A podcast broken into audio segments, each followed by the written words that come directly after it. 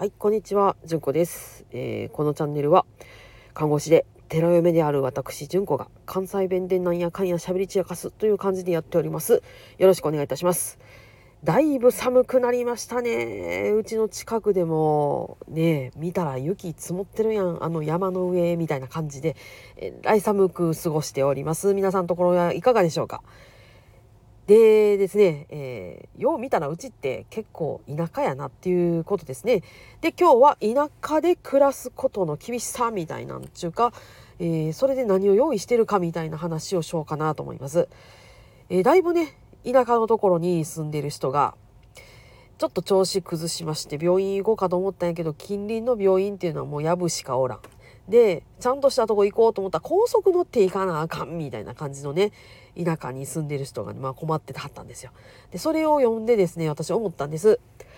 ああ田舎に住むっていうのは結構厳しいなと。というか、えー、なんちゅうんですかね元気じゃないとできひんことなんかなっていうふうに思ったんです。ででこれねちょっとどこで読んだかちょっと定かじゃないんですけど離島で、えー実習をしてた先生の話だったと思うんですけども、えー実あのお医者さんのね実習、えー研修医とかしてはった話やったと思うんですけどその時になんかもう結構悪かってほなちょっとドクターヘリで運びましょうかみたいになったら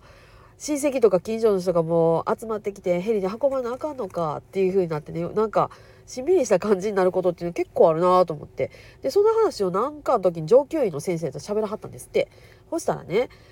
もう島からドクターヘリで行くっていうことはもう島には戻ってこれへんのがほぼ確定やっていうことやねんと。例えば本島の方に行ってあの施設に入手するとか入院先でお亡くなりになるとかそういうことやねんと。だからもうあれは一つみんなでもう葬式をしとれの部分やねんみたいな話をねどっかで読んだんですよ。それが思い出されまして。そうかだから田舎ってっていうのは元気じゃないと暮らせないしここを出ていくっていうことはもうここでの暮らしができひんっていうことなんやなって思ったんですよ。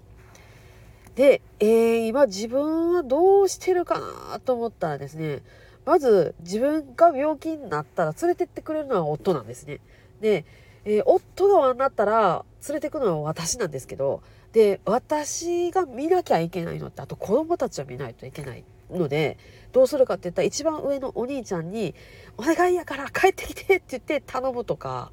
えー近所の方とかに、えーうちのチビたちをちょっと見てくださいとか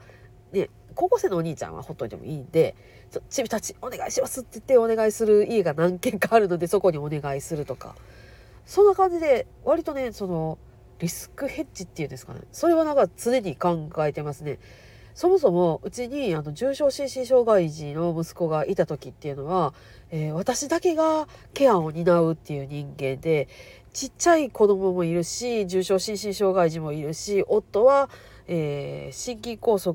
脳梗塞高脂血症高血圧糖尿病の5コンボ決まってるんで誰がどうなってももうやばいみたいな感じだったんですごいねあの自分一人で何とかしないっていうのはすごい考えました。元気じゃないと田舎って暮らせないですよね。だからあの元気じゃなくなった時のことっていうのはやっぱり常々考えとかなあかんのんじゃないかなって思います。であのねこれもねこの間読んだ本なんですけど102歳のおばあちゃんが元気で一人暮らししてるみたいな本やったんですけどねよくよく読んだらねその方ね50何歳ぐらいから老後なんですよ。だから人生半分くらいで おばあちゃんやってはる人なんですよね。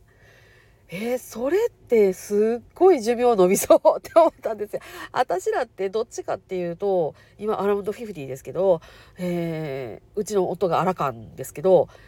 大体ねめっちゃ働いてると思うんですよ。うちの夫なんてどう考えても60過ぎもっとぐらいまでは普通にフルタイムで働いてんと無理みたいな世界観なんですよね。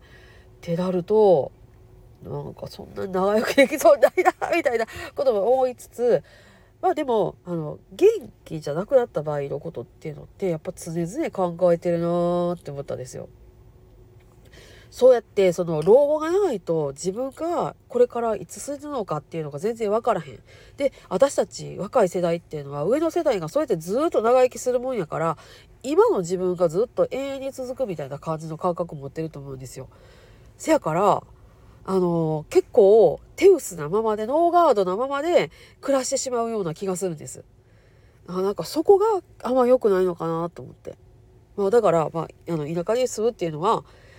あの大変やし、えー、元気じゃないとできひんことやからこそあのいろいろ用意しとかなあかんなっていうふうに思ったっていう話でした。えー、何言うていいか分からへんけどこの私の脳みその中を誰か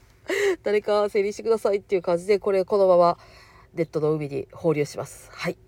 本日は花詰まりの10個がお届けいたしました。最後までお聴きくださいましてありがとうございます。皆さん今日もどうぞ安穏な一日をお過ごしください。それではまたごきげんよう。